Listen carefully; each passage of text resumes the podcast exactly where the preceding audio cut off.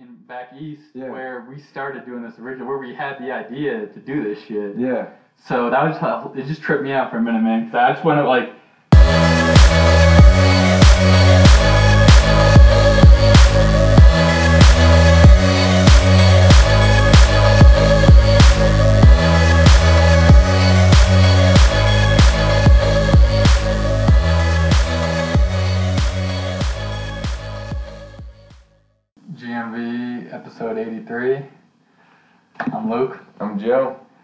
Back again, man. I just cruised down to Colorado Springs, your new spot, which uh, is pretty fucking dope, I gotta say. And the the drive is, is decent down here too. It's just about two hours from my new place down here to, to yours, but it's I mean you just get that front range Yeah. coming down. It's For fucking nice sure. it just kind of reminds me, and even parts of it even reminded me when I was driving down of Northern California. I did a road trip there a couple summers ago, and it, I'm it's just awesome fucking scenery, man. It really is. Colorado never fails to disappoint on that No. front. I really like enjoy uh, Colorado, but like you said, I went to California. I think it was Route 55. We drove into South Lake Tahoe. It could be 50. trying to remember, but you were like up in the mountains. Dude, I want to go to Lake It Tahoe though. That place looks so fucking cool. It is. We got to go there. We already talked about doing a road trip there. Yo, the uh, I just saw this in the last week or so. Tahoe got like six to eight feet of snow or some shit. shit. in the last couple of weeks. So there's like they were trying to. The local police was saying don't come here because so many people were coming to ski, and it, you'd be stuck on the road for like eight hours because so many people were off the road and you just straight up couldn't drive even if you had a decent rig because there's like feet of snow. Like even somewhere like that where they're well accustomed to dealing with it, you can't deal with that. That's like Buffalo, New York type shit. That's ridiculous. Yeah, so- come on. They got some kind of record breaking snow there. I don't know, maybe that's one of those opposite global warming effects or some kind of shit, but causing getting dumped out. I would love to go there anytime, man. I'm sure in the winter it's fucking beautiful to ski and all that. I'm sure in the summer it's just as cool, not not better. So I would love to check out Tahoe, man. But yeah, shit. Back to Colorado, dude. Like I said, just cruise down to the springs. I'm always impressed when I come down here. It's just uh, it's just like a different vibe. You get like slightly different trees, different rocks and shit, and of course a little bit different flavor of people because Boulder is, is hippied out hard. So I did. It's uh, definitely a different vibe up there for sure. yeah, absolutely, man. And I saw I haven't even really shown you around. Well, you haven't even seen close to the weird, No. weird weirdness of Boulder, man.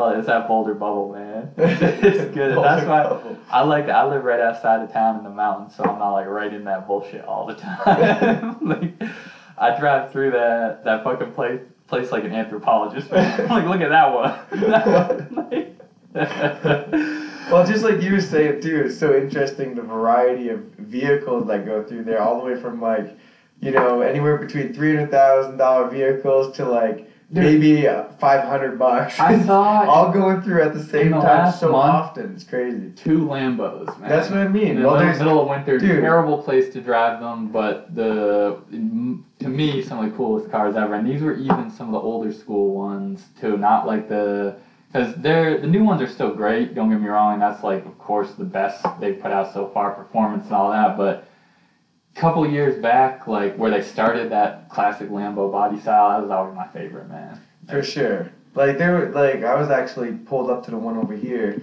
It's right by the Sprouts, you know, that I go to. So I was like, hell, I'll pull this Harley parking lot, check out this Lamborghini that's covered in snow, sitting in the fucking middle of the Harley Davidson parking lot. Yeah. I'm like, what the fuck is going on here? So I pulled up and I didn't care if I looked suspicious. I was just gonna check it out. The thing was dope, man. Like I did not realize how wide they are. Like Yeah. they're sure. so they it's another at least two inches wider than my pickup. You know, it was it was pretty Mhm. impressive. Yeah, they're uh they're badass cars. Oh man, it made me want one really bad. It looked really bad. But the thing is, if be realistic about a Lambo, real quick. I heard this from somebody. How many times did you drive that car?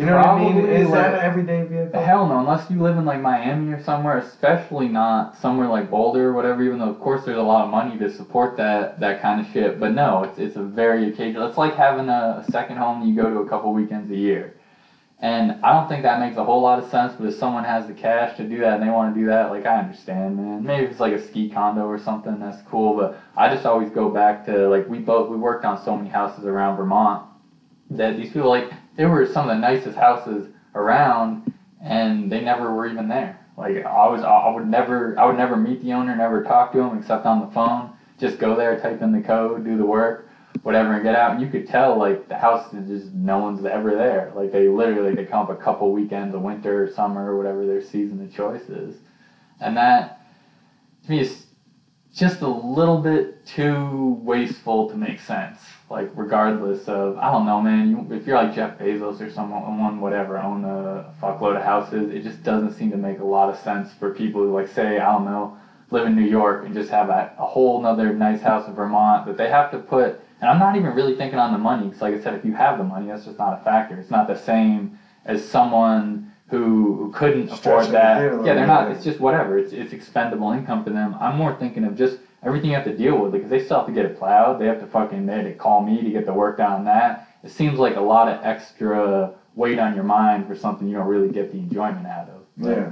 Who knows? That's all in context, anyways. So. See, that's interesting that you're thinking about that because I have been thinking about maybe looking into buying a place, you know, and and using that as my first step to rent out and stuff. But do I really want to deal with that hassle? You know what I mean? Like, yeah. See, I'm trying to see weigh it out over how much money can I make. I rather weigh out what my happiness level is, my stress levels are. I have control of that. So even in in like thinking how much responsibility I want, like I've been thinking about owning a, a business. You know, maybe jumping into owning a gym and sometimes there's a, there's a lot of pressure goes on. I know what it takes to own a company. You know, there's a lot of there's a lot of stress at times. I mean, you can control it the best you can, but it's going to be regardless, and it's a lot of work. It's all the time. You, when if you're an owner, you work 24 hours a day, mm. pretty much. I mean, honestly, I mean, you are sleeping sometimes worrying about it. There's times that you can get it to a certain point, but no matter what, it's on your mind. Yeah, I, I, I hear you 100%. One of my main goals for sure is to own my own business, but I'm damn sure not doing it until I'm good and ready. That's like, what I mean. Yeah, I, yeah, I'm not ready to actually. Like you got to be able to run it good. Like I see people making all these mistakes out here with like oh, yeah. open up all these coffee shops and shit. Yeah, I, I want to run a successful business. Yeah, I want to run a couple burnouts. Look, if you, sure. you, go through some shit and learn, for sure, a lot of small businesses do that. But yeah, I want to run a absolutely like, exceptionally successful business. I would be my end goal for sure. And yeah, I wouldn't want to push it. I've thought of the same thing. I've considered trying to invest in a house before with the idea of maybe living in it, but most likely renting it. And probably even like if I tried to buy a house now, it would be to live in and rent out too, which uh, that situation can work well. I know a guy right next to the house I first moved into in Boulder. He when he was in college, he went there to see you, and he was probably four or five years out when I met him. He just he started renting a house when he and then he was like, oh shit, and I don't know if he, he had the money or family or whatever got a loan. He was like, I'm just to buy one. Bought it, obviously financed it. So then he's getting his rent paid for, or basically paying rent, paying mortgage instead of rent. And then he decided to move back to California. Now he has a house that he's just renting out in a prime spot in Boulder. Easy as fuck to rent, pretty low maintenance, and seems to work out perfect for him. Yeah. So yeah, I don't know, man. I, I, I like the the idea that it, I always hear, and this just isn't anything I know that much about. That investing in real estate is one of the best bets. I've known like I have family members who own different houses and rent them. I think it can work well. I think it's just a really good investment overall because for one thing, if you own a house and it's a decent, decent location or it's a decent house, then it's always can be some type of money that you that you can use and unfortunately, that's important to all of us here. The fucking money, we need that shit. So that is just a big lump sum. I think that's why real estate is so much better, just because of the lump sum alone. And it's always necessary. I mean, it's it's kind of like you need a dentist, and you need fucking trash guy. You, you know what I mean? Absolutely, yeah. And it's yeah. like it's totally in the context of what you want to do in your life. But it seems like a lot of people you hear at all different levels of financial success do that. Either they own yeah. property to resell it or to rent it. It seems like a smart bet. So that's definitely something I want to be doing down the road for sure. But I don't know, man. Like maybe say if I had I had enough money that I wanted to have a second home somewhere, but I'm just just talking about. I think that shit's wasteful. I feel like a pretty obvious solution to that now, which again could be worth the hassle, might not be. But say you only it's across the country or the ski condo, I guess, or whatever, somewhere that you wouldn't be using all year, Airbnb that shit. Yeah. Then you can still use it whenever you want and get income from it and have other people enjoy a cool space too. So For sure, yeah. some there's just so many options to do shit like that, man. But also, this reminds me. This is way back. Uh, I heard him, mention this anecdote on his podcast. Tim Ferriss was talking about in his early days, before I think he was already doing well, like as an author, but not uh, not anywhere near the level he was now. He had a house somewhere in California. I don't remember the city, and he was uh, he was feeling the move. Like he moved to LA or wherever he's at, San Francisco, and all his friends were telling him to sell or rent the house and he was like, I, I thought about doing that, but I was making good money and I weighed the amount of money I would get. So he's paying whatever the upkeep on it. He said it was like a couple, say a couple thousand dollars a month. I'm sure it was a nice house.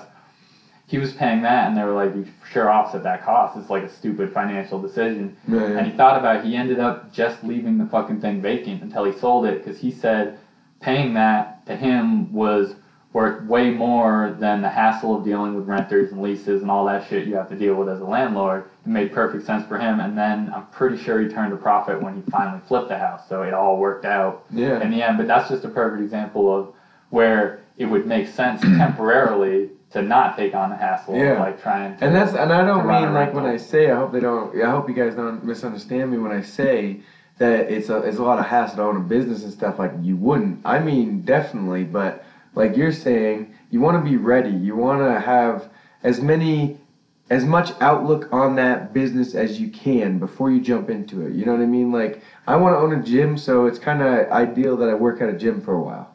You know what I mean? I go to different gyms. I experience different trainers. You know, I get that variety, a blend, the learning experiences of a few years. And I think with that, it's also going to bring a lot of, uh, it's going to bring a lot of quality with you. Yeah, you know, just having all That's those why I like this job for you when you got it too, because it's obviously, and it almost goes without saying for anyone that knows you, man, you're gonna own some kind of gym or training business in your life. Like, I mean, I would bet anything Yeah. on it. So Yeah. it's a perfect thing. Like, say a couple years down the road, you want to move on from this job, you got all that experience, and that's more Tim Ferriss shit. Or Uh, even if I just take over you- part of this, you know. uh, no, Yeah, absolutely. So you, you, you, yeah, you work at a franchise gym, so you want your own franchise, a couple of them, whatever. But regardless of the, whatever you do, like I said, because there's so many different possibilities down the road, you still get the experience of how to manage a gym. So you Yeah. have that's probably worth more than the money you're getting paid. Oh, for sure. Honestly, the money's just to, to pay the bills and all that shit. Yeah, yeah. And then what you're you're getting a lot out of that, man. So I think that's a perfect move, and I think that exact philosophy applied to anything, whether it's work or just anything you do. Be like, could I get a good outcome of this out of this, no matter what? Like, regardless of whether you continue doing it or not, whatever you you're, you're choosing to do, then get something basically t- something that you can take forward with you, a skill or just info that will be useful in other areas of your life. And then the same way, it's honestly that's just some straight workout philosophy, man. just expanded up the ladder because that's what I like to do. I'm trying to do strength moves that give me the most carryover to all the other stuff. You know what I Yeah, mean? For example, a fucking deadlift. You know, I think that's one of the best exercises out there because it has so much crossover to almost any movement you can do. Like there's very few things I would say the deadlift in different ways that it would be applied is not going to be helpful. So right here, real quick, I'm, I'm gonna segue us off a little bit on the deadlift because I want to talk about this.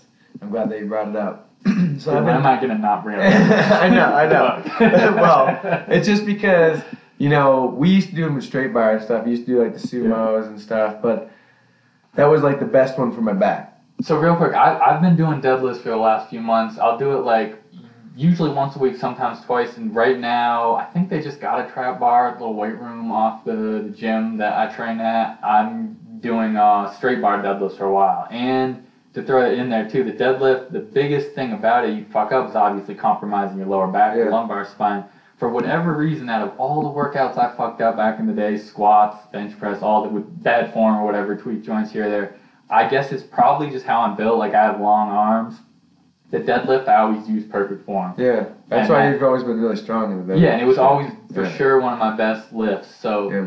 I would uh I would caution people against deadlifting heavy at the beginning in almost any context, but building up to the exercise, or what I'm pretty sure you're about to say, go in on. Well, I like the- a lot of variation. Well, I like the trap bar. I, I have used the trap bar many times, and like I have my So, own. And, real quick, I just want to say because I'm sure some people don't know what the fuck a trap Okay, bar is. yes, if you've been to any big gym, they probably have one. It's the the barbell, but you stand in the middle of it, so it has the weights on either end, and it splits around you, and then it'll have two parallel handles. So you'll be having Yeah. your hands straight on either side, and then you can deadlift standing in the middle. So instead of the weight being in front of you, it shifts that more directly over your center of gravity. Exactly. What it does, like for your uh, mechanics when you're lifting, it makes it a lot uh, easier to keep a good core position and protect that, that lower back. yeah. Than And, I, and I've done that like, since I bar. since I herniated my di- my discs. I just do it that way to make sure I don't put a lot of pressure in that area because I, you know, I do a lot of other things. So I wanted So to give dude, as much. I just saw this the other day. I'm sorry to cut you off again, but it's more deadlift shit. So okay. the world record in the deadlift is by a strong man named Eddie Hall, like world's Yeah. strongest man kind of guy. He's a, a short fucker too. And I think I mentioned. well, him he's in the short past. fucker at six three or something. No, I think he's actually under six. I think he's one of those. really? Yeah, Eddie, I'm pretty sure Eddie Hall is, but I could he's be under wrong. six and he's like three hundred and seventy Honestly, pounds. yeah, look it up here 'cause I'm curious Yes. now. But so he has the world record in the deadlift, and he's been holding it down. He he, it was something. The world record's gone from like 420 kilograms all the way up to like just. I think he hit five 500 kg even, which is just over a thousand pounds, and he's been holding that down for the last three or four years at least. He's freakishly strong dude, and a weird one too. I saw a documentary on him a while back, man. He was a swimmer when he was younger. So what did we want to know about And it? then- yes, he, yeah, he is fuck crazy yeah. swimmer. How uh, how tall is Eddie Hall? Who's currently has the world record for the deadlift? He is. Okay, we go. We got 362 lubs. That's how much he weighs. That's how much Yeah, he weighs. this- 362 pounds.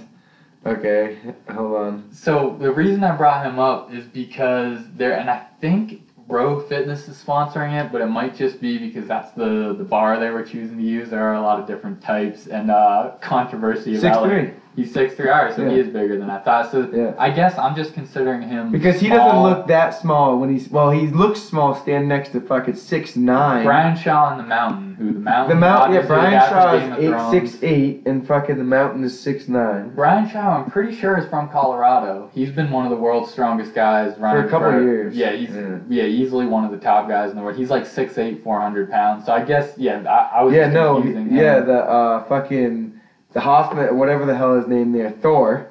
Hafthor Bjornsson. That's Half the Thor from yeah. uh, from Game of Thrones. And for anyone not familiar, it, he's gotten his name out there pretty well at this point. That guy is actually has won the world's strongest man competition. He's not just like a big actor. He's actually an active competitor right now and super savage. Like in every he's that guy is fucking insane, man. The kind of work he, He puts is, in. Every, and he's actually working out. He's been working out with uh, Jujimufu. You know that? Seen a couple Have you of seen those, those things? Like he, they look. It's pretty That's fucking what bad. those guys are doing. So like Jujimufu, we mentioned many times. He's just this freakish like powerlifting acrobat guy who's got he got went viral on Instagram He's and crazy YouTube and all that shit a while back, and now he has like a pretty large following online with people like uh, the Mountain Hafthor, if I'm even saying that name right.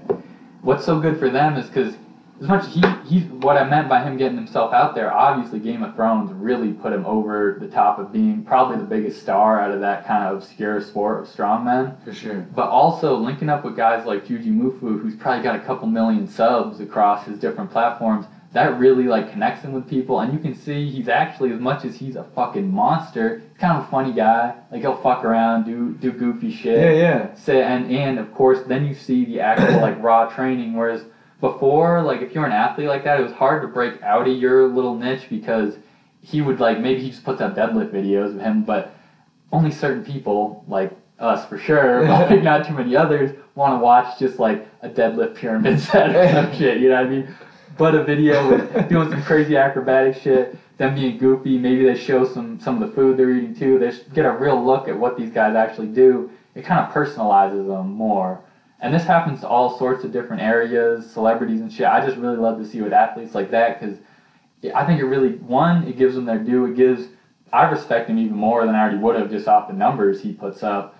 But it uh it lets a normal person get a little bit of a look at that, but it also puts hella money in his pocket, which it's a hard sport to make a lot of money at. Those Yeah. bodybuilding, powerlifting stuff. It's not like being a fucking NFL player or something. Even if you're a, a pretty high level star in that exact sport, now you get all this crossover appeal. Obviously, he's gonna have other movie roles after Game of Thrones, which last season coming up this year. I'm too fucking hyped for that.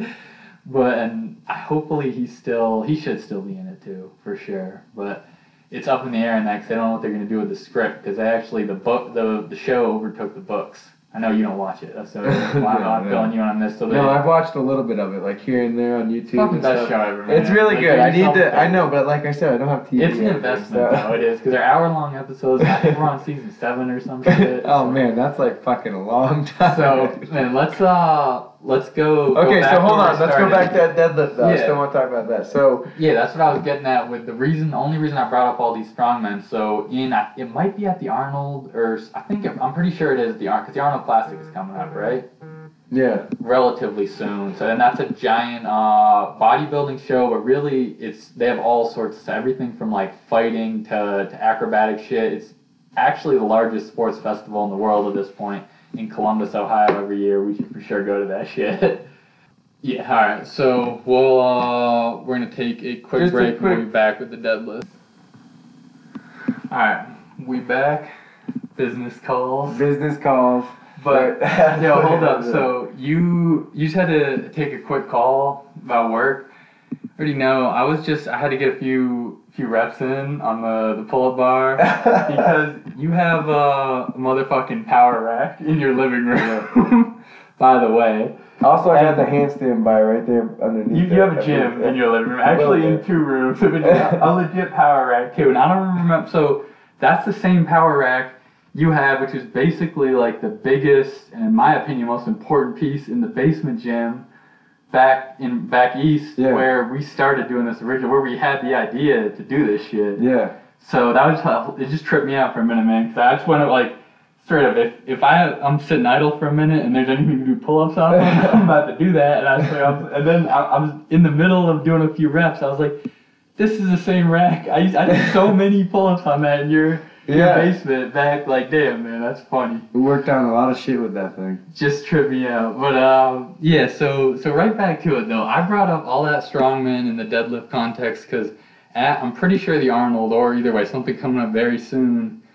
This company and I want to say Rogue, the CrossFit equipment company, but that doesn't really matter. Is putting Yeah. out a challenge, 50 grand, if anyone can break that 500 kg deadlift record that Eddie Hall has. So the Mountain's going to be competing. I don't think Brian Shaw is. Maybe he's hurt or not or something, but He is He could working out, and, unless he's just I could be totally off. Him and Eddie Hall have been doing a lot of stuff together lately.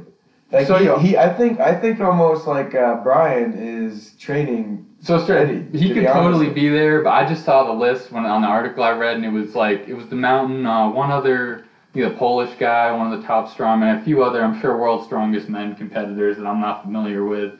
They're all gonna try to do this shit. They're doing it kind of like how, and this is another thing that fascinates me, man. And we can jump back if you have something else on the deadlift. The uh, they're doing it like the Nike's trying to push the the four minute mile. Which did you watch that documentary? You would love this shit, man. It's I- about three runners. I believe they're all African. This is the one that Rogan talked about. Uh, he, I don't even I know if he's like he been just- on this. He, No? he, he totally could because it's been out there. So it happened a few months ago. There's a pretty cool documentary about it. They took three of the top runners in the world long distance. They're trying to break the four minute mile. Nike made special shoes. They're doing it on a Formula One track in um, fucking Italy or some shit. Fucking break So the four minute. They're trying to get everything perfect so you can have the perfect climate, the perfect humidity. Won't do it if there's obviously any wind. You can't have that tank the records, all that shit. And I think they got down to like four, uh, four minutes and two seconds or some shit. But uh, I'd have to check the exact. It could have been like 12 or something. They got close, but it's still it's so re- yeah. It was probably more than two seconds because it's so hard to shave off even a little bit of of time because what they're doing, if you've never seen like a long endurance race, most of us probably have seen it like in the Olympics or some shit. How you do it when you're trying to get the, the optimize everything is you have pacers. So say you're running a mile or whatever, you will have you'll have a, a you'll have other runners run at the exact speed they want each split for the lap or whatever the distance is that they're pacing them on. Run at this exact speed, and all that guy has to do is follow them. So it's a way to push them and basically take any of the, the thought process How the hell do you figure out an exact speed when you're running?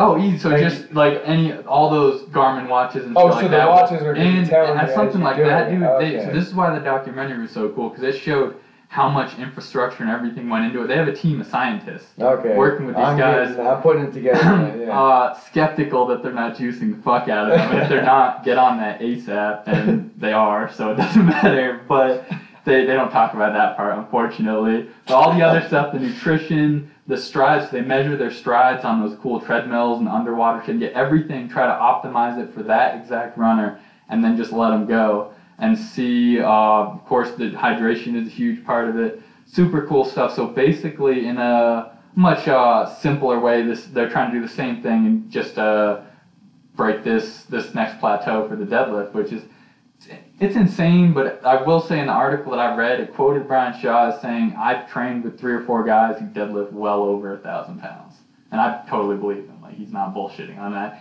It might not have been in the exact competition scenario, like maybe the the bar is a little different, or maybe they were doing, uh, I don't know, a slightly decreased range. Like the size, the size of the plates, everything matters. So what I mentioned about the specialized bar, some guys are getting salty about this because it's a special bar made by Rogue.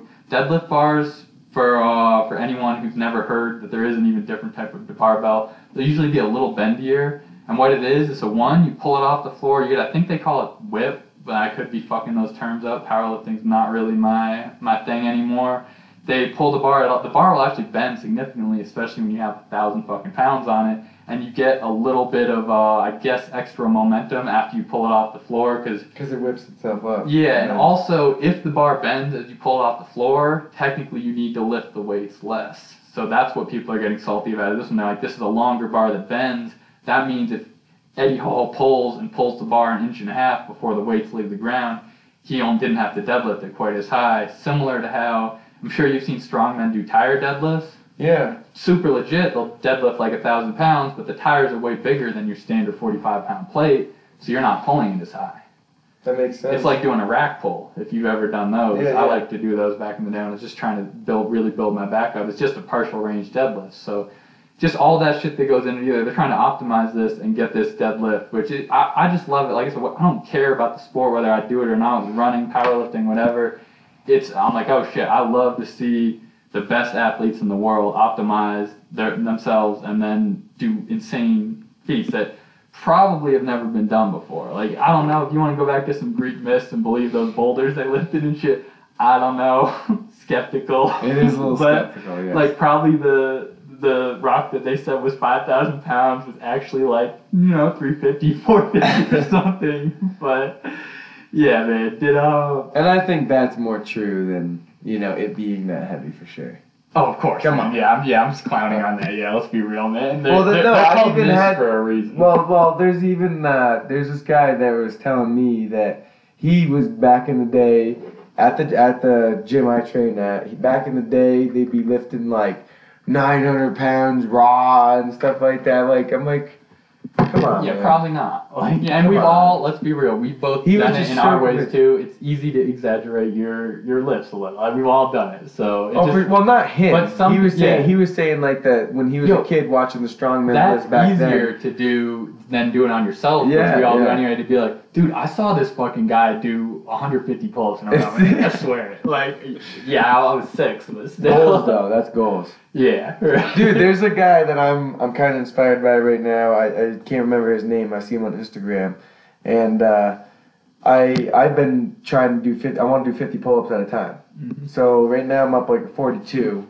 Man, 42 is hard. I'll tell you. Sure, like yeah, it's pretty There's rugged. two things. So- you always do dead hang pull-ups too, or very close to it. Like you, Yeah. you go all the way down, and you'll let your your shoulders go. Because it's like a break for a second. Most people don't do that at all. They keep the, and you can almost definitely do more pull-ups if you keep your your scapula up middle of the upper back locked in, Yeah. as opposed to relax it each time. So, also. We've said this before, but I'm just gonna throw throw your your stats out. You're like 5'9", 200 pounds right now. Yeah. Right. Yeah. So not exactly like the ideal build. Of course, you, you're fucking strong, man. You can do a lot of pull-ups, but it would be a lot easier for some of the max pull-ups. Say they were like 175 pounds and and 5'10. You know what I mean?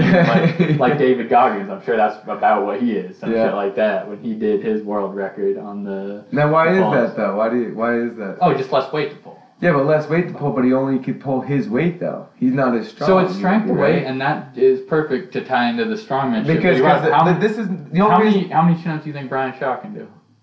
But he can't do a lot. Maybe ten. Yeah, I'd be impressed if he I'd could do be, 10. He I would say can. I would a- say he could probably do ten. he's a beast, because he is, they're pretty yeah. rugged guys. there's a, a limit whereas if he if he lost weight he could do way more. You're But I feel like it's a weight. strength level. I mean, I guess if that guy's strong, strong as me, Here say like he was strength le- level as me, it would be strength, strength to weight ratio is not proportional to size. That's why if you want to think of who could do the most chin ups, probably about optimized for that, it would be gymnasts. They're pretty fucking swole, especially in the upper Yeah. body. But are they powerlifting big? Hell no. No. The other thing, and this is another kind of side example, it's different than, than the chin ups, but a lot of people who do a lot of the hand balancing, whether it's just calisthenics or all the way to weird handstand stuff, acrobatic things, they I, I was just uh, just listening to some shit about this yesterday. Will do no leg training except for flexibility because if you wanted to optimize what you do on your hands, extra weight in your legs is no good. For someone like me or you, and like not only I have long legs, I also can't lie, I'm not very big right now. my legs have been way bigger, but I haven't been doing my deadlifts enough, I guess. but uh, it's still like if I'm trying to do a planche or something like that, the leverage is going to be a lot See, harder. that's the why it's a lot harder for me right now. Absolutely, in the time. same way. My legs are growing right now. So you see, it's way more exaggerated in the planche, but same thing on pull-ups. Like you're not optimized for pull-ups right now, but you also No. you just have you're really strong in that motion. You've been doing that damn near your whole life at this point. yeah. So Pull-ups, the extra yeah. weight you have doesn't matter. If anything, for your purposes, bodybuilding, strength, and performance-wise, it's absolutely a good thing because it's basically like you doing weighted chin-ups for whatever you. Probably if say you want, you're like fuck David Goggins, man, I'll have to smash that record. you, you probably want to drop down to like 180, maybe even like 170, 175. Holy And fuck. yeah, you see what I'm saying though? Like whenever you think you could pull the most, have the most strength and Yeah. endurance for for that move, the same way you want to be a I'd runner, go clearly don't have 180. extra weight. I don't think I'd ever oh, want Oh yeah, don't have, don't do that for sure. that would be that'd be a foolish thing to do. But you know, just I don't know, maybe. Well, they were saying, you know, if I were like getting way off subject, but real quick, just fucking, if I were to bodybuild, my what the last two coaches I talked to were thinking, I weigh 200, 205 pounds right now, and I'm about, you know, anywhere between seven and eight percent body fat, and uh, like they're thinking I'll be like one 185, 180 when I cut, and I'm like, holy fuck! oh, I, I believe that. Too. I weighed 180 when I was like going into high school. I believe that, but that would probably be maybe like after you depleted a lot of the water. Yeah, that's what I mean, yeah. So yeah, to cut down, because for sure, I think about I just because I'm such a fan of, of MMA and even I'm getting more into boxing and that shit too. Just there's just a lot of good fights going on, and of course through Rogan, just more aware of the weight cutting. And there's actually uh I mentioned it once or twice. Only if you're like really into to working out, fitness, and nutrition. It's called Sigma Nutrition Radio. It's actually an Irish guy, just great scientific nutrition advice. Talks about everything from bodybuilding, fitness to, to fighting, weight cutting. And actually, I, I just thought of him because he has a weight cutting is fucked up so often because it's such it, it's so new to actually do it like in a relatively intelligent way rather than just like don't drink water or eat food for Yeah, a couple yeah. days and still like try to train hard and shit. He has a, a plan out there, and I'm, I'm pretty sure he still coaches people doing exactly that. There's also another good example, TJ Dillashaw just fought. He's uh, unfortunately got KO'd. I was hoping he was going to win that fight. He went down. He's a 35 pound champion. Normally, I would guess the guy, I think he says he walks around like one, probably 145, like 160, depending on what state of off season he's in he would cut down to 135. That's what he's been fighting at for his whole career. He cut to 125, and Rogan has talked about this guy. I think his name's oh, is it Lockhart? There's a few big weight cutting guys in MMA. Um, yeah, I I don't remember the the guy's name off the top in Southern California. He's gotten the weight cut down perfectly. So outside of the I I unfortunate know what you're talking KO, and Rogan's mentioned him a lot Yeah, yeah. recently, and he'll say in the context of TJ Dillashaw and his training. got him down to what TJ is still even after the loss. Again, it definitely didn't seem like something you could attribute it to anything fucked up in the weight cut, which can happen occasionally. He uh, he got down to one, dropped another ten pounds on the cut, and said he felt some of the best he's ever felt in his career. Oh, really? So it, it's all about how you how you do it and what you're trying to do, whether it's deplete and then replenish for a bodybuilding show, or straight for perform- performance for a fight, or whatever. Wrestling wrestlers are known for savage weight cuts too. So in that context, the fighters and like I said, so TJ is a 130 135 er, probably walking around at about 150 pounds, probably a little more at times. He's going to deplete all that just to weigh in the day before the fight from whatever he's probably going to cut anywhere from 10 to 15 pounds then replenish it and come in. That's why people who aren't don't know anything about sports they weight cut they just don't get it. They go like conor mcgregor for example. He started at 145 he would cut so much weight and that was a you, you can google pictures of him he looks like a straight skeleton Yeah, yeah. One Versus- of the pictures I've seen. they were- and were then he went to 155 which he's still cutting to he did the first fight against nate diaz Isn't he a 175 pound dude? anyways? uh, he's probably walking around like 180, man. He's, Really? Conor's not small at all. He's not. He's under six feet, but he's he's not a small guy, and that's I think one of the main reasons he was so successful because a lot of other guys do it as well. At 145, he was a lot bigger than all the guys. He's more skilled in most cases too, but the size, like, it shows up in jiu-jitsu all the He's time. He's taller, or not taller. He has, he's got a good reach. Conor has long ass arms too. Yeah, Yeah. so he's uh he's fought all over the place, different weights. He went up to 170, but he didn't cut any weight for that. He, 170 he weighed in at 168, which is probably his real walk around weight at the time. He might be a little heavier now because it's a that was a couple years ago. But the point remains that if you're going to deplete, that's not your actual weight at all. And it's totally up in the air what a good weight would be. Someone like TJ Dillashaw might be able to get way smaller in a safe way, whether it's his body type or that nutritionist he has on deck, versus someone else like another guy who's been killing it lately, and, and Rogan's talked about a lot, Cowboy Cerrone, and he's gone back and forth between 170 and 155, high level at each one, like a top 10, top 5 guy. He actually might be fighting Conor next, which would be a perfect fight for both of them. I'd be hyped on that Yeah. because they're both personalities. They both they even a little bit of history. I think they still. Man, now that Conor has he said anything that you've heard about the fight? So right now it seems like so after Conor lost to Khabib, who's the uh, the current 55 pound champ, it seems like he's gonna probably have one more fight and then they're gonna set that Khabib rematch. But there's a lot of things in play because there's that suspension because um, most people probably saw something about it. It was such big news. There was a big brawl after that after Khabib beat Conor in that last fight. There's a lot of animosity between the Chechnya, Irish, Dagestan, and then a lot of grimy shit was said, especially by Conor. So it uh, things went bad. There's suspensions and fines and all this shit to be worked out. So I think, and all indications are, it's always hard. You can't trust shit Dana White or a promoter says. They're just, they're so full of it, and whatever. Boxing promoters are way worse. But they are indicating that Conor will probably fight again this year. I would guess in the spring, but it could be be like late summer.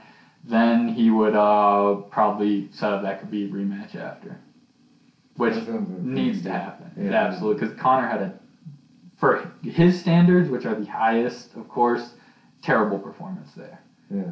It, it wasn't great. Did you watch that fight? I watched a little bit of it. I didn't. I only got to see like parts that I that I could check So- in on. Conor's a, a dom- very dominant striker. Khabib's a total grappler, and not in the jiu-jitsu sense. He's a Russian sambo is his base. Of course, he's an MMA fighter. He's trained everything. He can do it all at a high level. But at that highest level is basically Conor's striking versus Khabib's grappling. Which what Khabib does, grabs people and throws them on the ground, beats their face in until they stop or the, the rounds run out. And so far, nobody has been able to, to stop him. He I don't think he's lost since like early amateur days when he was like 19 in Russia. He's a, an absolute savage in every way. He even clipped Conor with a big right hand, like put him on his ass. I think it knocked him down at least. Somebody just thrown him back. Conor should not be getting clipped by a guy with that level of striking. The same way it would be like if Conor had uh, wrestled Khabib, Yeah. it which would have been so. And he just, he honestly, just from my perspective, and I'm a, a huge Conor fan, he just, his striking didn't even look that good. He looked kind of slow. And the other thing, which I think this is probably going to be the big difference if he fights again, because the reality is when when that guy Khabib fights, he's, it's just like some like the high level jiu-jitsu guys. The uh, he's gonna grab you, take you to the ground. It's gonna happen. So you have to be able to get back up or keep yourself safe for the round. Basically, the game plan that everyone's used because there's a lot of guys at high level jiu-jitsu in the UFC. Khabib has fucking mauled every single one of them. They're all more on the defensive, like either just try to get up, which is usually impossible with him because he's such a high level grappler. He's not going to let you get up. Instead of trying to do, do what they would normally do, and we're talking about high level fucking black belts, instead of throwing up submissions trying, they basically just try to survive and they get so beat up and they just get smoked for the rest of the fight. Conor's coach, who I'm a huge fan of, uh, John Kavanagh, he has I, he, I love uh, the he wrote a book a few years back called Win or Learn a lot about Conor, but about how he started in the whole thing and started MMA in Ireland. It's a great book, man. I actually, damn, I think I loaned it to a friend. If I get it back, you would definitely like it. It's just Yeah. a good read, inspiring shit. He's a jujitsu guy. That's how he started. That's how he got into MMA. So even though Conor rarely shows it, he is a jujitsu pedigree is for sure there. His coach is a straight jujitsu guy. The coach he's been with since day one, the whole way through. Kavanagh said after he did an interview on on Rogan, he was like, "We were way too defensive minded. We're like, what? Look, what's the worst that can happen? If you can't get up and you're gonna get beat up, at least try the submission. You know what I mean? Like, because if he like what Khabib Khabib ended up uh, choking Conor out I think the third round. Doesn't really get worse than that. I mean, choke out. You can get uh get TKO'd or or just I mean probably worst case scenario in my eyes. I would rather see Conor choked out than see Khabib beat his face in for five rounds and probably like give him brain damage down the road. I mean, it's almost better to get, end it in a submission. That's one of the great things about Because all you do is jiu-jitsu. So the hair off. Yeah. yeah, who- who the fuck knows what'll go on? But so what it seems like, and we'll see. And that's another reason the guy Rogan brings up all the time. He's an Eddie Bravo student, Tony Ferguson, who was set to fight Khabib multiple times. They each pulled out for different health reasons and shit. He has crazy that crazy 10th planet jiu-jitsu. A lot of people are excited to see him fight Khabib because not only is he a good striker like Conor, probably not quite as good, but definitely a, a high level striker and super creative and dynamic with all the shit. He was a, a pretty high level college wrestler, so very uh, well established wrestling base. And he's got this crazy weird jujitsu. This is not even like a crazy Brazilian jujitsu, which would be could be just as useful. Of course, he has his own flavor. He So all that weird 10th planet rubber guard shit. This guy, we want someone wants to, and he, he he's absolutely insane. Have you ever watched Tony Ferguson fight? No, he also, I'll send you some videos of him, man, 'cause you'll find it amusing. He does way weirder training than we've ever done. He does, he like builds his own weird training equipment, just hilarious shit, man. There's always like hella memes and shit because he's, he's so goofy. But point is, it works for him. He's gonna try to submit Khabib all day. If Khabib throws him on the ground, which he probably would, I mean, he's done it the or best he in the wants, world. might want to go on the ground. That's that's By the what sounds of it. Tony's one of the few guys. And not he's not perfect anywhere. He he's a, as far from in my opinion about as complete for his skill set as you can get. He's gonna try to throw up submissions anywhere. He's gonna try to wrestle. He's and the other thing is, and this is what I love, just like the Diaz brothers, man, that insane fucking cardio. Like he will stay in your face, punching or doing something, round after round, every single second. You never get even a little bit of a break, and that's like that's person. I love people do that. It's, the same way as watching a, a high level runner try to break some some record like that. It's just how hard can you push your cardiovascular system? I mean, that to me is just ridiculously impressive because that's such a hard thing to do, especially. And you know this man, I'm continually humbled by how, how hard the cardio of jiu-jitsu is. Oh, for sure. My cardio is pretty stupid, man. Just from the kickboxing, I, I have to go out of my way not to go running and hiking too much because I don't want to lose weight and shit. It's just too much to keep up with. But jiu-jitsu is just an intense cardio. When you bounce back and forth between striking and grappling, it's shit is exhausting. I can't imagine, man. Like I'm actually, I'm hesitant right now because I want to go back to jiu-jitsu, but uh, doing all the This is what kickboxing that I'm doing man. right now, You should plus go. all the strength training that I'm I doing think right you now. should. You should go back to jujitsu as kind of like a way to switch up your training after you do your first bodybuilding competition. Yeah. As long as you have some kind of After I do the bodybuilding competition. So right now, stay with what I'm doing. Yeah. Yeah, that would just be my advice. Yeah, Yeah. knowing you and how to Sounds good. So now that we got way the fuck off where I wanted to, Are you still talking in- about deadlifts? Let man? me get, let me let me let me just tap in. I don't even know what we were talking about before that. We we segued with deadlifts phenomenal. off of something else. But anyways, that was some damn good fucking. onto another. That was damn good sour strawberry. I have to say. Oh, And- you know, I'm, I I brought down some uh, some fire, man. So, oh man, I appreciate it too. It's delicious. It's delicious.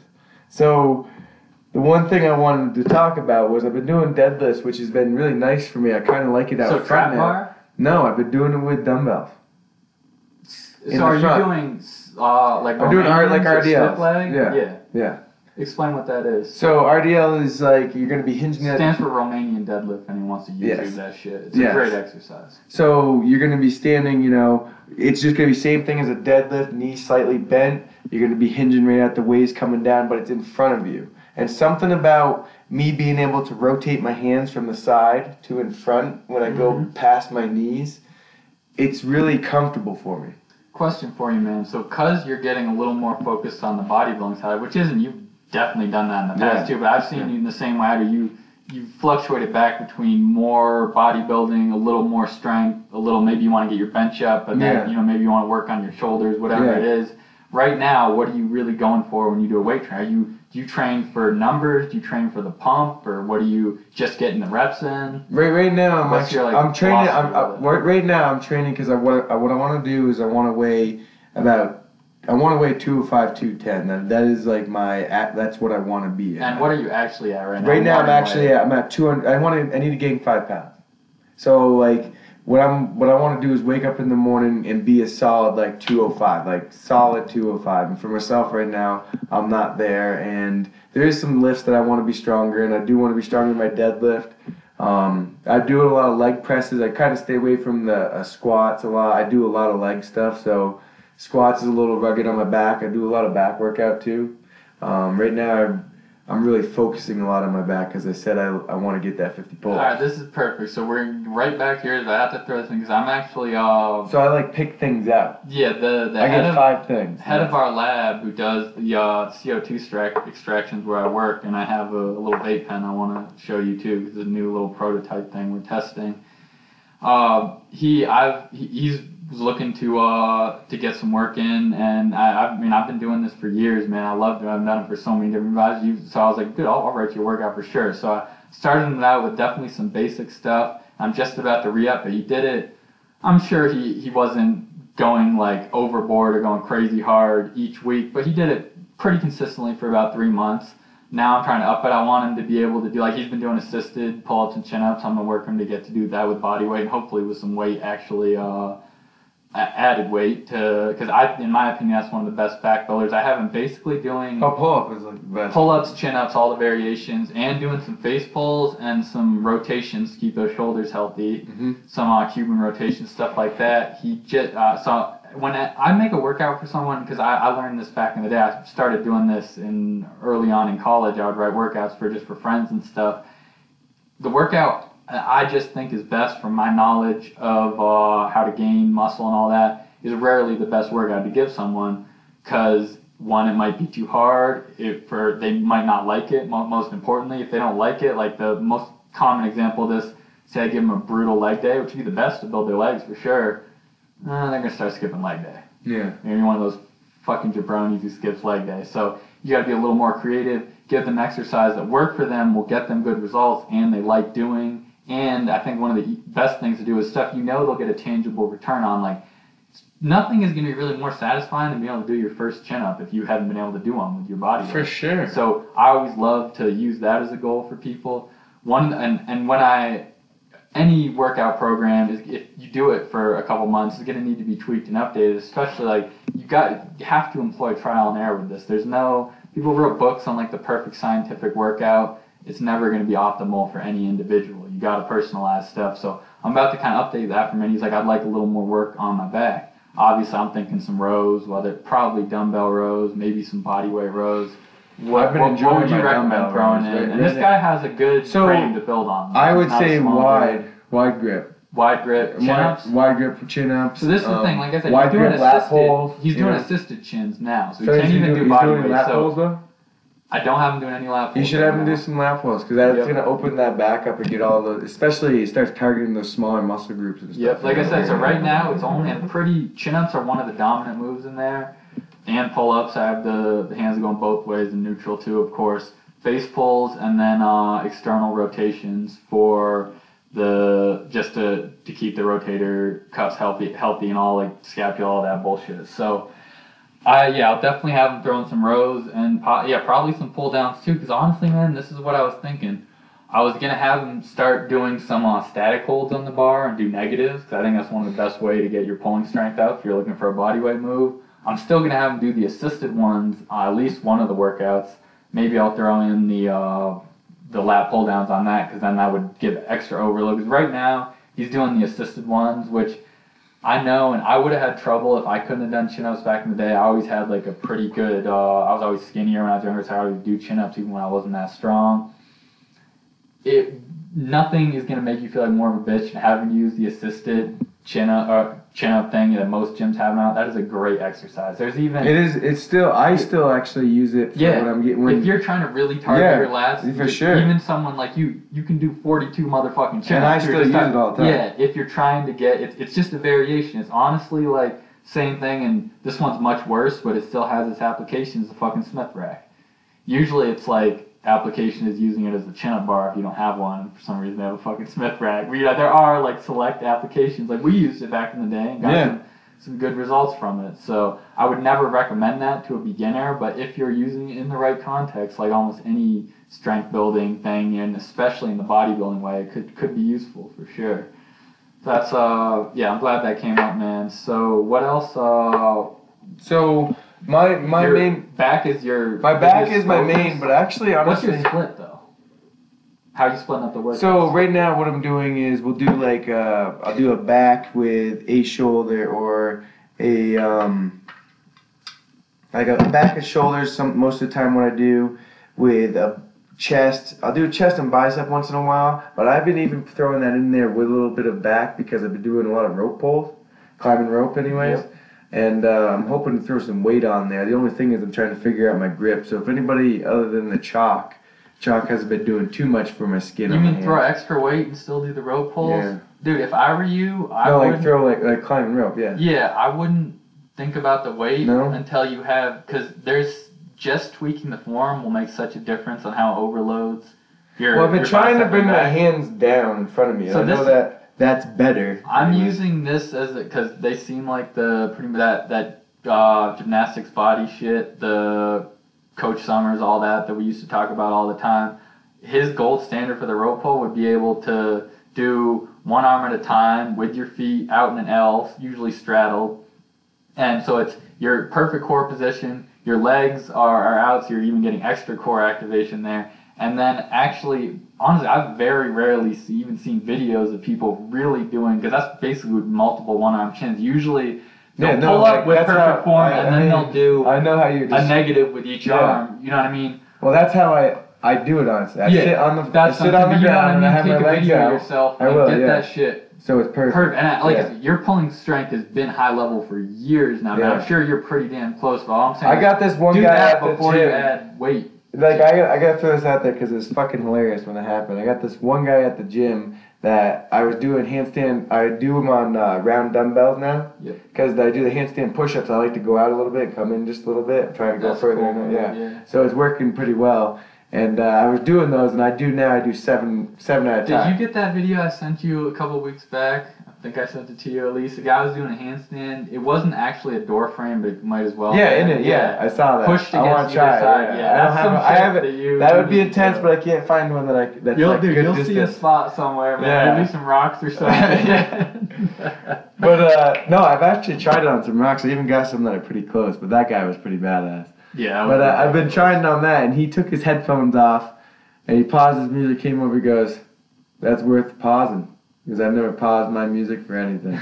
I'm like, oh yeah, like he stopped right in the middle of a bench press. He's oh, Hilarious. like, he's like, once I realized that your feet weren't on anything, and then that those were round dumbbells, and that you were doing it in the middle of the room. He goes, I was like, holy shit. Dude, I feel like And then, I, then he goes, then he comes over again, says it about me climbing the rope too. Yeah, because like I said, that's an impressive thing. I do know what you're talking about though. Now I think about Well, no, it, my this feet drag a little useful, bit. You know, because I like get said, that form down. To any normal person who works out a lot, you're probably already doing damn near perfect form. But this is mm, where we well, yeah. no, but you know what I mean. Yeah, Yeah. Sure whatever the the form goes here or there, but I guarantee I could watch you climb that rope and give you a few things that Oh, would be useful sure, to fix it. and because we've worked out together for so long, you could actually I, I could give you the the feedback that would actually work. You know what I mean? Yeah, yeah. Versus, dude, how annoying is it? Like if someone tries tries to come over and give you shitty advice at the gym, and I'm thinking because I, I don't even train at like normal weight training gyms anymore. If that happens, if someone comes over gives you like incorrect advice about, and this happens with fucking white belts, which I am one right now. I do my best not to do it. People try to tell you how to do a certain move, and you're like, fucking instructor just said to do it a different way, and this doesn't work. so like, why why would I do it that way? you know, I'd be like giving uh, unsolicited advice, is the most annoying shit ever when you're training. so it's like, thank you. If it's someone who has like, if it's one of the the instructors and they're coming over to be like, oh, do this and it'll make the leverage way better. That's fucking awesome. Like, Yeah. that stuff is Yeah. super valuable. But people who just just like to throw advice, you're like, fuck, man. Yeah, so I've been really enjoying kind of mixing it up. My workouts, I do legs two days a week. Do legs two days a week. I do uh, back with one chest. I do chest as well, um, with a little bit of bicep, but mainly just focus on chest. That's kind of a break. I haven't been doing too heavy chest. I got this pectoral muscle I still can't figure the fuck out. Been working on that bitch for a while. It's something to do with my back and stuff. Maybe because I'm working my back too much, but I don't know. I'm still working on that. So and then I'll do like a uh, a complete another leg day, and then we'll do like a little bit of back with like a big shoulder day. And actually, I've been doing a lot of shoulders lately, and I kind of been enjoying it. I backed away from shoulders a lot for a while there, just because of uh, I did have my pectoral was bothering my shoulder. Now it's not so much there. It's only when I push forward, like flat bench is a little rugged for me. Incline, I could still do like the 130 pound dumbbells, fucking presses and stuff. So I'm pretty pleased with that. But I can't do shit for what I used to on uh, on flat bench. I mean, my um, my 225 press that I well, used to have is not even man, close. if your The 315, not even close. main focus, which is gonna have to be if you're gonna do a fucking competition, is gonna be like the overall goal at the moment is gonna be some bodybuilding shit.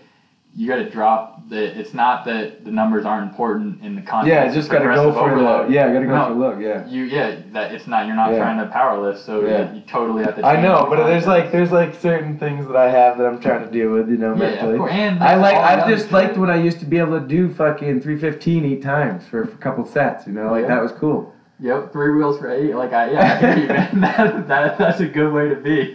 So- You know, and that shit bothers me now. So I I really kind of changed up. I always wanted to do deadlifts because, like you said, they're wicked essential. That you know you got to be doing those.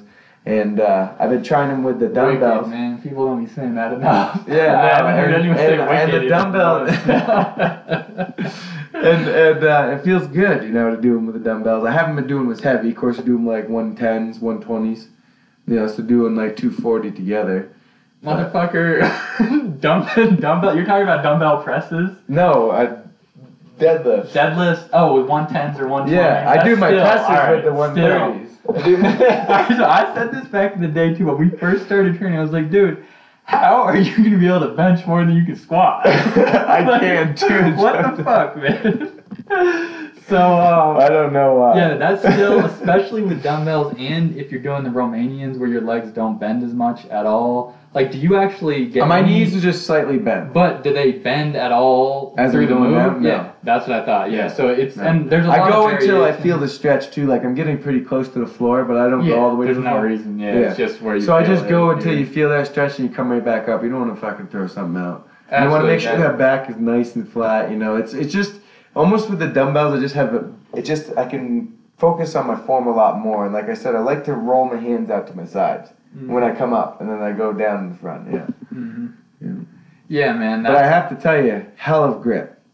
Hell of grip. Mhm. Afterwards, after doing like five sets of those, my forearms are fucking done. Holding on to that weight. I'm sure, man. So yo, the uh, I think we we got deadlift good and fucking covered as usual, man. Reoccurring theme here. The uh, little vape pen that that I'm puffing on right now. I wanted to show you this one because it's a a new style. We're just testing these out here, lab, and you can see what it looks like, man. And it's like one of those Looks little like one of those Juuls. little, yeah. So the super popular e-cigarettes that like all the high school kids are fucking using. Apparently, they're Same thing they used to do with uh with chew and stuff. Give them like fruit flavors and stuff. Get the kids hooked early. They get a lot of shit for it. Honestly, I don't know. It's probably just good marketing. Kids are gonna smoke or vape anyway. As much as there's conflicting data on this right now and all different sorts of opinions, I'm saying if you can uh, It's pretty smooth. check out the little pod there. It's the CO2 oil from our lab. The guy that I mentioned I was updating that workout for, he's the one who extracts that. So we do, uh, just for reference to, I work at a, a recreational weed operation. I'm on the retail side. We have a lab and grow too. CO2 extraction. So this I- is Dragon. yeah, so Dragon is the, the name of the strain. It's a really nice sativa. It's got crazy flavor. And I like this one because the a lot of the flavor It's really comes interesting. through. Yeah, it comes through with the CO2 oil, which it doesn't always because a lot of most of the stuff is stripped out when you're doing whatever kind of concentrate with the Mm-hmm. solvent. But I like CO2 because it's easily one of the cleanest ways out there. And the only downside is most vape pens are going to be a CO2 extraction or some kind of distillate. Then they'll add some other bullshit to it, whether it's emulsifiers to make the oil more liquid or flavorings or whatever the fuck they might be adding for their stupid reasons. So most of the vape pens, like the ones I brought back from Vegas a couple years ago or Oregon or whatever, they probably had some grimy shit in there. And the same way the Juuls, the stuff that the it's not just kids. I know a lot of people use them, but they're vaping. It probably is, in my opinion, at the moment, is definitely better than smoking cigarettes. But if you're getting a cart that has all sorts of nasty additives, it's probably almost as bad. So it's just like anything. It's just it just depends on the the the overall context of it. So these I really like, and I thought I when I they gave me this the other week uh, to test out, I was like, this looks just like a fucking Juul. This is stupid. I don't want to smoke one of these dumb little pens I see everywhere. They're damn near like the the AirPods of Yeah, uh, of e-cigarettes at this point. This thing is fucking awesome, man. It's so much better than our, than our other vape pens. It's uh, the PAX Era. Some people are probably familiar with that. The the name's been around for a while. They make some great little handheld flower vapes too. PAX Labs, the the company that makes these, started Juul. Now, why would that be better than this? So they uh they started the this company just to finish what I was saying. They started Juul that makes those e-cigarettes. They did that company got sold off, but it, th- there's a reason they look almost exactly the same. The pods are interchangeable. So you have a normal cartridge that I brought for you, another sativa, five ten threaded. I like this though. What is this? Which are the strains? Yeah, ceramic uh, Ceramic? It's just a, a nice cartridge that I had on deck, and uh, I thought thought you'd like that one, so so I brought it down for you. Man, that bowl's so nice, too. the difference is really nothing in terms of the, the the oil that's in it, how it hits. The main differences and the reason why these take off, where a lot of people get annoyed with those pens, is way simpler. So first off, this one has has no buttons. You do have a, a battery that's just air activated here. Just gotta give a quick little test so I know what I'm talking about. You know what I mean? so here, you can try that one again. Yeah. So the main difference is those cartridges hit a little better, but also that battery, like I said, is really slick in that you you change change the temperature settings just by like shaking it. It's got these little lights on the front, and this is what I wanted to share. And I legitimately, I thought this was gonna be the dumbest shit ever when they, they were telling me about the shop. They're like, it has an app for the battery. I'm like, there's way too many goddamn apps. This is why would I ever do that? One of uh An app for your battery. Exactly. So you just download their little app, and you can set whatever the uh, see. So I just shook it, connects to the app. I'm just showing you on my phone here. Exact temperature. I could set it to the degree.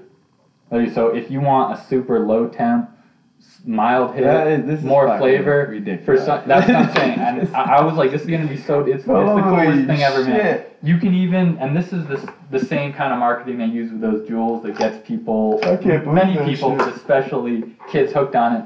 That you can change the lights, you can change the uh, the battery settings, you play little games with it, all sorts of goofy, the little add-ons. Like I said, honestly, I thought it was gonna be fucking just a, a total waste of time. I was gonna be like, our other cartridges are better. These are so much, so much better, easier, and the other thing, and this just it's just how it is with anything especially with the cannabis industry. And I read this stat not too long ago. It said roughly 70% of pur- purchases when someone goes up into a dispensary are basically just brand recognition. So whether they want gummies, vape pens, bud, whatever, it's just the name they know.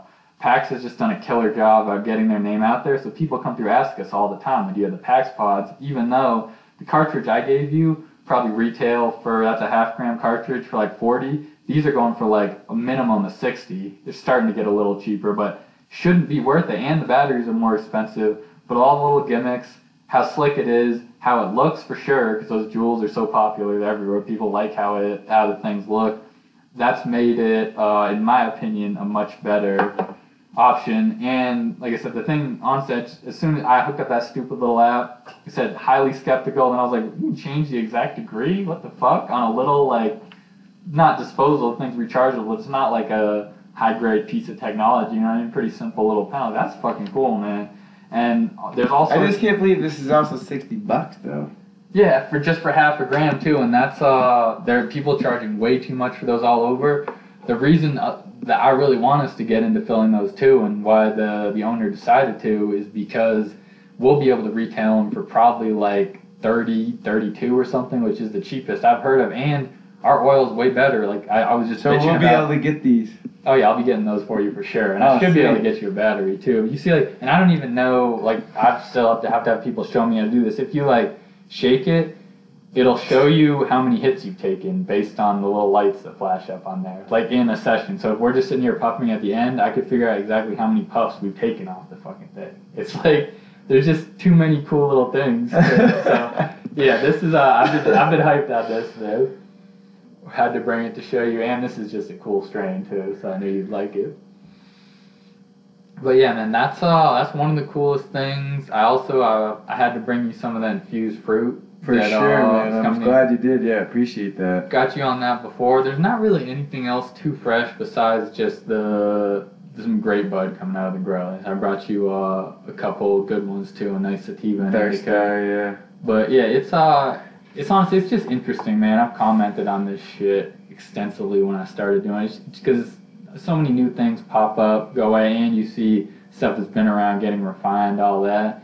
It's just a fresh industry, so I'm enjoying that for sure at the moment. For sure. I really like it, man. I've learned a lot just from you doing it. I mean, I used to do it a different type of way, and it's just, it's pretty fucking badass. I like it. Yeah, the game is changing fast. Yeah. And it's just like so much, it's so much cooler. It's more interesting, you know? what I mean? Well, and you know how and the, I am. and the other thing is, too, shit's so much more cheaper out here. Like, you can enjoy it a little bit easier. Yeah, absolutely, dude. It's yeah. you know, it's like being able board. to go get a six pack or something, you know? stuff gets tested and not to mention there's just not might run into them occasionally not with the people i'm around but it still wouldn't be uncommon in most places run into people who are going to look down on smoking weed in a casual like say you go over to a party or dinner or something where there's always going to be alcohol around some people would still be oh man like weed around too like that's a little different when it's a much milder drug than alcohol Yeah. And depending on how much you consume of either one but same thing here it's super normal there's always going to be someone going out to smoke or just without any uh added Usually it's always it. me. really well that's what i'm saying I'm usually the guy yeah that's always doing that, you know? yep I, I hear you man but yeah Hey, hold is- on, guys. I gotta go look at my truck. I think I, I think I lost something. Yeah, and that like back home, everyone knew exactly what we were doing. Now, For sure, especially like- when you come in fucking stinking and then you just start yeah, eating there shit. wouldn't even be yeah right Thanksgiving dinner. but there's uh there's no reason to even make an excuse on it in most No. places here, and there's still even though and this is the one thing I'm really excited for coming up this year. We need some kind of open consumption, whether it's a lounge or you can do it in bars on the patio or sample rooms at dispensaries. Because technically, right now, even though of course people smoke weed everywhere, I'm sure it's a little more relaxed in Boulder than it is here. They're a little stricter in Colorado Springs, and Denver is probably a shit show everywhere. And let's be real, any big city, people you smoke Yeah, weed around and shit. sure. But in terms of how relaxed it is, it's pretty chill around Boulder. But technically, you're not allowed to consume publicly in the same way you can't drink a beer out in the street. in Exactly, yeah. Most states either. So same laws apply, but I do need something where people can uh, consume in some sort of setting other than private property. At least I think that would be a smart move. And honestly, it would probably cut down on the one thing that most of these fucking politicians bitch about over everything, which is people getting in their cars to drive. You don't have anywhere to go smoke. Like I know people who live in apartments where they can't smoke in it. They probably hop in their car and go for a cruise. Is that the best thing? No. But if you say like you still have landlords being shitty about it, and they're not allowed to like go walk to the park across their street because technically you just get a ticket, but it's like, no, who wants an extra eighty bucks just because I went out to smoke? That is, it's actually still pushing people to do one of the biggest issues with weed in general, legal or illegal, which is doing it too much in their goddamn cars. Which, just being real, the same way. Look, I'm not gonna look down upon it. We've all been there. Same way, drunk driving, whatever. It's just not a good idea. And better if you can do things that minimize people doing that shit. Yeah. Side note, too, man, just 'cause it's worth mentioning, and uh, I'm sure legal weed will be a part of his thing. Bernie just declared to run for president again. Really? And it was two days ago, and the first day he raised six million dollars, which is impressive. For I know that's small money compared to maybe what Trump had has in the campaign bank, but it's uh it's interesting, man. We'll see because it was already, of course, he was a long shot. I'm sure it'll be a long shot this time, but that that political stuff is just a shit show, and I'm just barely on the edge of it now, hearing like people are supposed to be running. It's just start because it'll be 2020, right?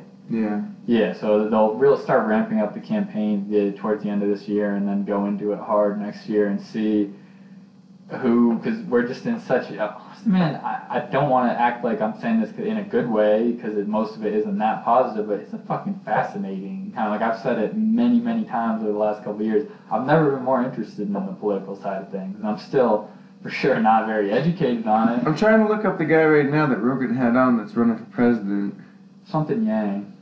It? Yeah, something Yeah. Yang here. Hold on, I got it. I just Yeah, he was all about that universal basic. Andrew income. Yang. Yeah. Yeah, he's he's running, and he's the guy. Yeah, about the universal. I just started listening to it last night, about 20 minutes or so, and I passed out. But uh, it got really interesting. The reason why I listened to him is because Rogan. Who was the guy that was uh, the independent there that ran that Rogan? Gary Johnson. Gary Johnson. And that was a really interesting uh, podcast last time I listened to it. I learned some things out of it, got a couple different outlooks on things, you know. So I was listening to him and about that, you know, overall, you know, that, that residual, that income there for everyone. It just, it's so crazy to think about that. You know, like, I'm He- still but- not hyped on the I don't know. I don't know. It because there's a lot of things that are taken into consideration. Like Rogan was saying after he said he thought about it for a long while. You know, there's things that you can't do. Like you can't. There's people that are literally losing jobs. Yeah, 500 or like say somebody brings in 5,000 jobs into this one state, but 10,000 are lost. Yeah. He goes, that's like what happens on the regular. Like most people are losing more jobs than they're gaining, and then sometimes they're just losing. I totally bringing feel that, but that's really looking to the future, which of course is For necessary sure. in this. But this is what still has me pretty skeptical. I'm not at all closed off the idea I've heard some people say in ways that like sound legit, but one, how's it diff- really different than like the welfare stuff we have going on now? Well, because there, it doesn't just give it to anybody. No, that's exactly what it does. It gives it to everyone. It, do- it gives it to almost everyone. Every, almost. every everyone. well, I no, because there, because there's the still people like like me and you couldn't get it. We're Universal- single guys. Yeah. Oh, you mean welfare? Yeah, welfare. We couldn't get it. You know what I mean? So Yeah, doesn't give it exactly, I don't need That's it. what they say. I know. I know, because we work and we Yeah, do shit. you. But what they're saying is, is there's not going to be a chance like that. He was trying to say it. There's not going to be a chance for everybody to have a job because of how the population, how the Which, jobs are getting decreased. If we get to that state, I'm with, and I could see that happening with like automation. Truck drivers is the biggest one. Well, not even that too. Like they say, the automotive company. I mean, they're all animated. Everything's all For sure, all fucking let's robotic. be real, because we've bitched about the other side of this in the past. Uh, when we had like a high unemployment rate in uh, last year, so I don't remember what what triggered us on this one. I just said we got triggered. Shout out Joe Rogan special. but is there really a lack of work? I feel like there. I mean, I'm always fucking busy. you know, I mean, you're, and we talk a lot about but the thing is, there's no money things- out there for everybody. We though. you know, like But that's, isn't there what they keep a lot of jobs that people could be doing? And I'm not saying they should because I'm all about doing stuff you you really want to be doing and get some kind of fulfillment out of. So I'm not saying like just leave some people aside and let them flip burgers at fucking McDonald's. But I feel like there is a lot of skill in all different uh, industries, skilled labor that is totally open. And like one, for example, and this is, uh, I totally understand. We've both done a lot of work in the trades, so if it's not the right fit for for a lot of people, but for some people, it's a perfect fit. You know, some kind of trade, but contractor. I know I've known multiple people in my life already who have had jobs that are much higher paying, usually in some kind of office setting, have quit that to be contractors because they like carpentry and they like working with Yeah, hands. yes. Like, and they, if they have a good business mind, yeah. they can make good money at it. But I do know I've known like several people have actually for sure taken a pay cut and lifestyle as well due to that. So all I'm saying is I think and I, I brought up the trades because those are those industries are starving for skilled workers, plumbers, electricians, uh, contractors, and skilled carpenters. Really good roofers. Again, not roofing because you don't have any other choices and you're gonna go fucking fall off a roof and be on disability the rest of your life. Roofing because maybe you really like working on that part of the job or framing or whatever it is. You know what I mean? There's I, I've known ran into a lot of guys who not only are good at that, they seem to like the overall lifestyle it gives them, even if it's just because they're active all day or whatever. That just suits them better than maybe something else. Th- those industries are still starting. See, I think that that's where we get we can get even deeper into it because all that has something to do with the way that we are taught to to learn and what we are good at and stuff. Like we're always directed this one direction through our whole lives as a as a you know young as a child into being a young adult into being an adult. We're directed this one way of thinking, and then that's when we start figuring out, oh, I don't like doing this so this normal shit. I really want to just be a roofer. Why couldn't somebody just say, "Hey, grab a fucking hammer. Do you like using This it?" is kind of like a weird natural selection argument, but what if, uh, because if you gave everyone enough to cover their living expenses, and I don't even care about the number, they'll say, so people were the universal basic income, so they were covered at least the necessities. So then if you had the choice, you didn't have to really work hard if you wanted any kind of decent lifestyle, you probably still have to work, but say the positive look on it would be like, maybe someone who wants to get into some artistic shit or go to school and learn something. That's what I mean. To be able to figure out their path that, more what what, if, they're saying. What if uh, what if you're kind of like really into really into music and so you have your universal basic income and you're like I'm gonna go do this like I- I'm gonna play music or whatever and you're really fucking not good. But now because you well, have you'll be but think you'll about be let known because you have that good. basic income, but you don't have to. You know, I'm gonna keep working at this shit because you know what I mean. I- What I'm saying is like I see what you're yeah, saying. you now. because right now, it, say someone and they're still like you really have to go. You're trying to make it with a band. That's gonna be one of the hardest hardest things you could do right now. One, you have to go all in, but also if it doesn't work, it doesn't work, and that I don't know. Would would so? And I'm not at all saying I'm totally on that side, but would it be? Do you think? Well, let's just. This is a weird example because it's musical stuff and it's artistic, but that is important for culture and everything. Do you think we'd have better quality music and bands and all that if they more people got to just give it a go, or we just have because there's already now you can just the same thing we're doing with our fucking podcast, man. Throw up anything on SoundCloud or whatever. There's way more music. There's more interesting stuff. There's more shitty stuff. There's probably more good stuff. There's no way to tell without because the Yeah. it's just a, a new place. So you know what I mean? Would you have more people? Would it actually push people to what they should be doing, or would it let them do stuff that maybe they're not that well suited for, which already happens now? So it's kind of a I mean, I don't know. I feel like it definitely would push a lot of people that are good at things to be able to do them and actually expand on that and be able to think solely on what they want to do. I mean, I feel like even in the circumstance, if I think about myself right now, if I could just go to school, it'd be cool. Like, you know what I mean? But I, I could learn so- a lot more shit. I could do a lot more shadowing. I could do all that good stuff. counter argument to that, man. Because if you really want to make it work, whether right now, like you could do that right now if you want to take a fat ass loan now. Yeah, if I want to take a fucking fat ass. Loan. Yeah, but you know what I mean. If you Yeah. if you were convinced that getting your degree in some kind of whatever, say like getting your master's in physiology or some shit was the perfect path for you, like I'm trying to go into that, you have it all mapped out in your mind, it would probably be a good idea to take that loan out. If you're kind of unsure, which is the issue we're in now, is so many people get loans with something that they don't really know.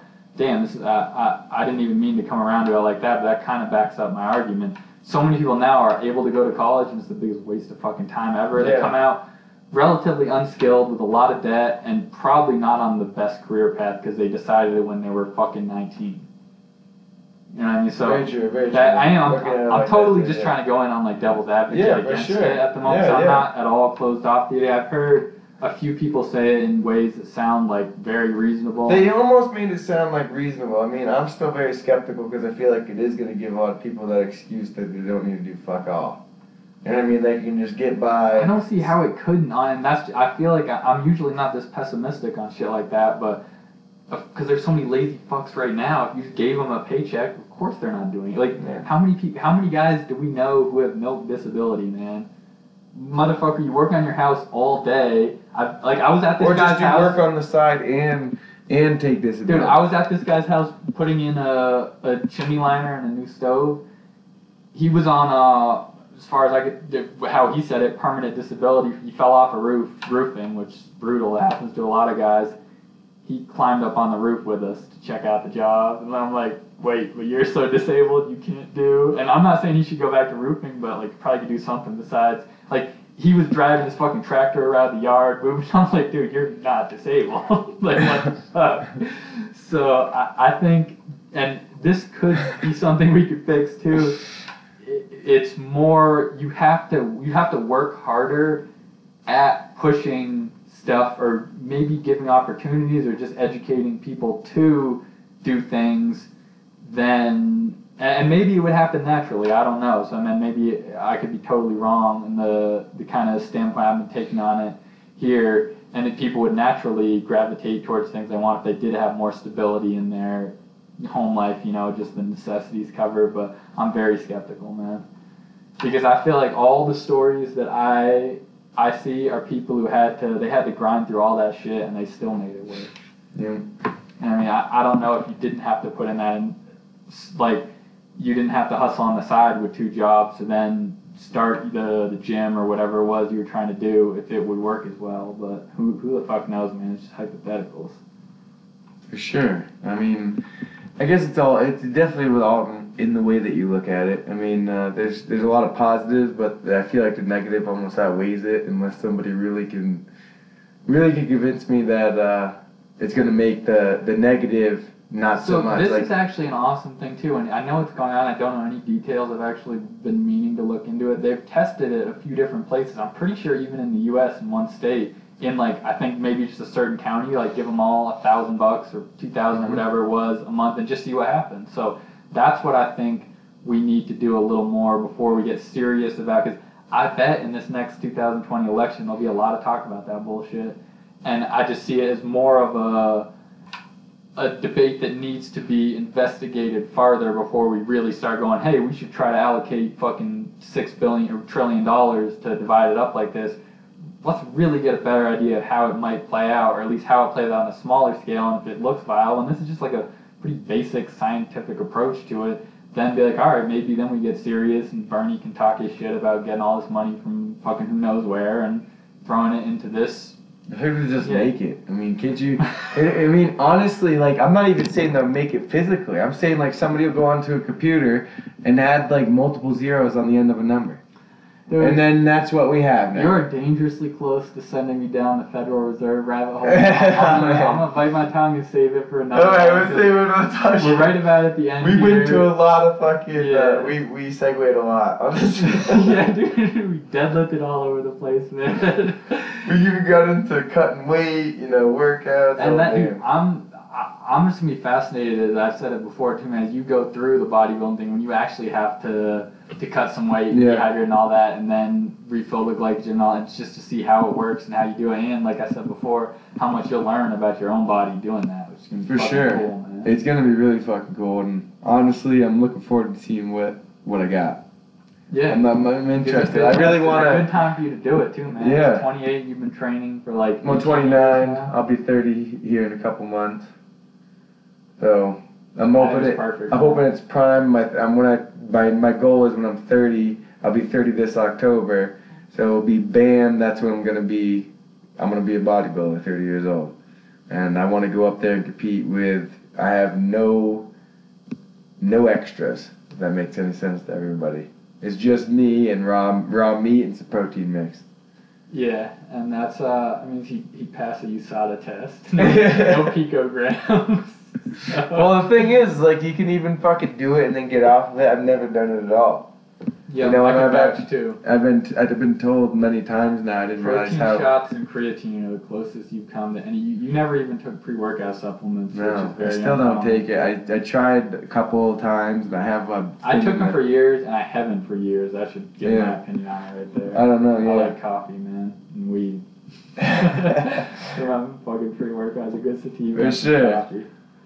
Sometimes I do caffeine, but I do like more in a uh, in a tea for sure, green tea. I've been drinking a lot of tea lately too. Yeah, I like the uh, a little bit stronger. I've been in on the the coffee caffeine much longer than you. I like like yerba mate, pu'er tea, stuff like that. It's gonna be pretty much comparable to a coffee, maybe a little less. You just get other stuff with the caffeine, mainly being uh, theanine, which is one of the coolest little chemicals out there. If no one's heard of that one, it's the stuff that kind of takes the edge off caffeine in, in tea versus coffee, and you can get super cheap to get at almost any grocery store. If you do get jittery from coffee, maybe you just love your fucking coffee habit, or you just maybe you're addicted to it. A lot of people are, but you want to make it a little more reasonable. Taking that with the caffeine can uh, can work wonders in so many different ways. So. It's the only little uh, little supplement recommendation I'll throw out. On this I like one, it. I like it. So I think uh, I think we should wrap, man. It's uh, it's been a good one. I'm really I'm hyped that I was able to get down here today. Yeah, And no, man, so- it was, it's oh, yeah, really we- good to see you. It's we gotta break break that down real quick. So we've been uh, I've just gotten hella frustrated with doing this shit. We've been trying. It's been harder to, to link up in person over the winters. We both had a lot going on, a little traveling and shit. The Skype stuff just wasn't doing it. It was coming out shitty. The calls kept cutting out, and that's more I was wondering if you wanted to try the thing on Facebook.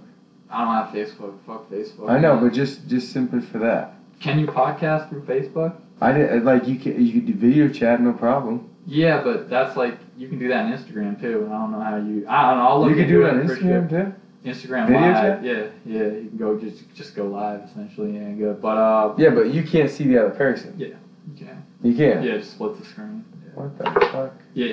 Facebook owns Instagram too. so one of well, their stuff I guess I'm not up like- with all of it. I just No, all learned I'm saying, about the so. I have no idea, but yeah, if, if that possibly, but honestly, man, I'm not. Uh, I feel. I'm not feel about you. that at all. And this so doing them online. We, we did this when you you were living out here and I was uh, in Vermont.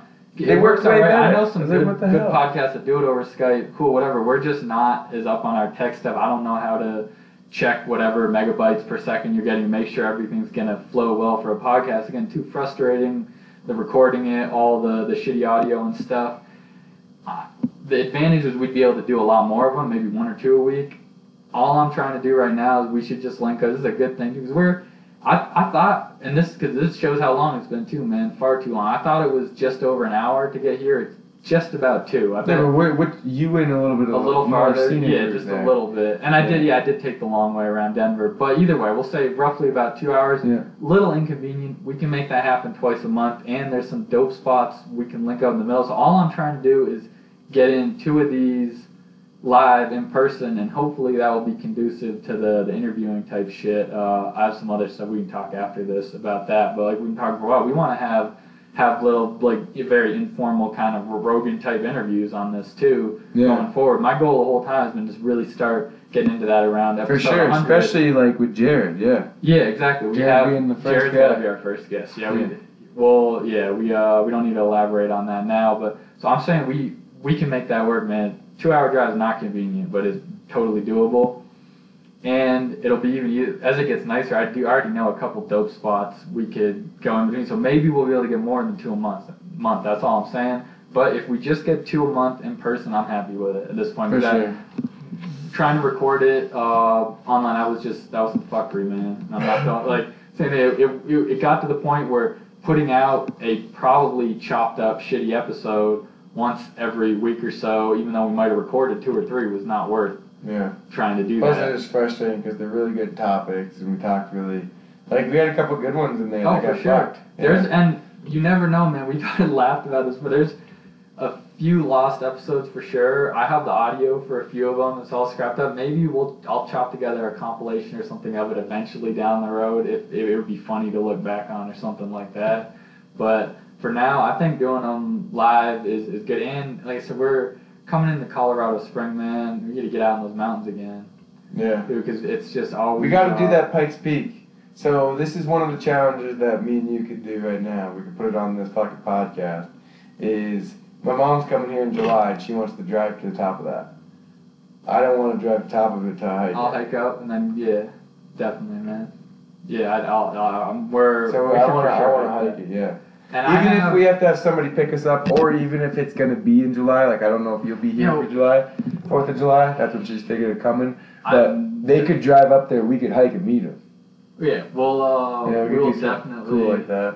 definitely. We yeah we've talked about about the Pikes Peak thing in the past, and I still haven't done a fourteen thousand foot mountain. No. They say that you should try other ones. I mean, Pikes. that. Well, the thing is, is because Pikes Peak is it's a longer, it's more drawn out. It's 13, 13 miles to the top rather than just being like a few miles to the top. You know. Yeah, that's for normal people who may maybe like to hike. Like, let's just be real. Now, damn near this whole podcast, we're talking about fucking deadlift variation. I know we like to fucking hike. I'm like uh, the the jujitsu, kickboxing training, all that shit. I think will be good. You know what I mean? And if we happen to run into a starving baby mountain lion, I'll kick it in the fucking face, just like that little ass runner. Not gonna go uh, into that because it's been done, man. I, I was getting earlier, but like that, it, it looks like he basically stomped out a starving little mountain lion. I would have done the same thing. It's all good, man. But it's still, it's not quite as cool as like wrestling a fucking 180 pound cat. You know what I mean? So we'll, uh, yeah, we'll wrap this one up here. GMV802 at Gmail is our email if anyone wants to hit us up directly for anything. Uh, GMV is on Instagram, Facebook. I'm still I'm fine with uh cause I'm so, I, I I like Instagram overall, but uh I don't use it a whole lot. Instagram's the better I'm one for feeling his up at. though. Like just doing what we were doing before. I'm just gonna if I mean if we want to post anything, of course we will. I'm just trying to throw up a post when we get a new episode out, so we can uh yeah just keep uh keep anyone who's who's following that aware when a new one goes out. That's all I'm trying to do with it. So either way, uh, a DM on Instagram or an email would be the best way. We check those occasionally. So if anyone wants to hit us up directly, as always, we uh, we deeply appreciate anyone who listens to this sure. whole fucking thing. yeah. So thank thank Listen you to for us that. ramble on. Yeah, exactly. I hope there's about- something good out of it somewhere. Yeah, I don't remember, but probably probably hit at least one good good point through this. Hopefully a couple. There's at least a couple outlooks. Who knows, things man? For sure. Who fucking knows?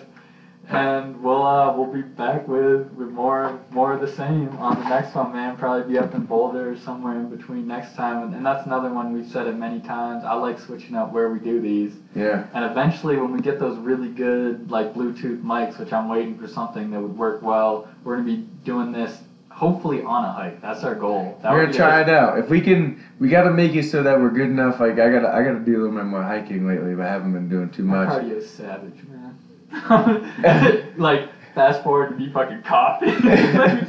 Dude, maybe we'll have to take a few smoke breaks if we get out of breath. That's, but We'll either way, that no, we just had that idea a while back. I think it would be awesome. I think it'd be good. At the very least, for the most part, in the, the near future, we're going to be doing these at, at my house or yours or uh, somewhere in between, probably in, in one of our trucks. We've done a few of those, and as uncharacteristic for a podcast as that is, those have been some of my favorites, man. And they come out real well. Also, how many good combos have we had sitting back in the truck while it's parked, just Looking go on that DUI stuff I was talking earlier and puffing on something? Yeah. and have a Well, good but the thing is, if it helps anybody, we were up in the woods looking off into the Yeah. mountains. So yeah, absolutely. Uh, the setting was, was perfect for a fucking Green Mountain yes, yes, it was perfect. So uh, yeah, we'll leave it at that. And thanks, thanks again for listening, and we out. Peace.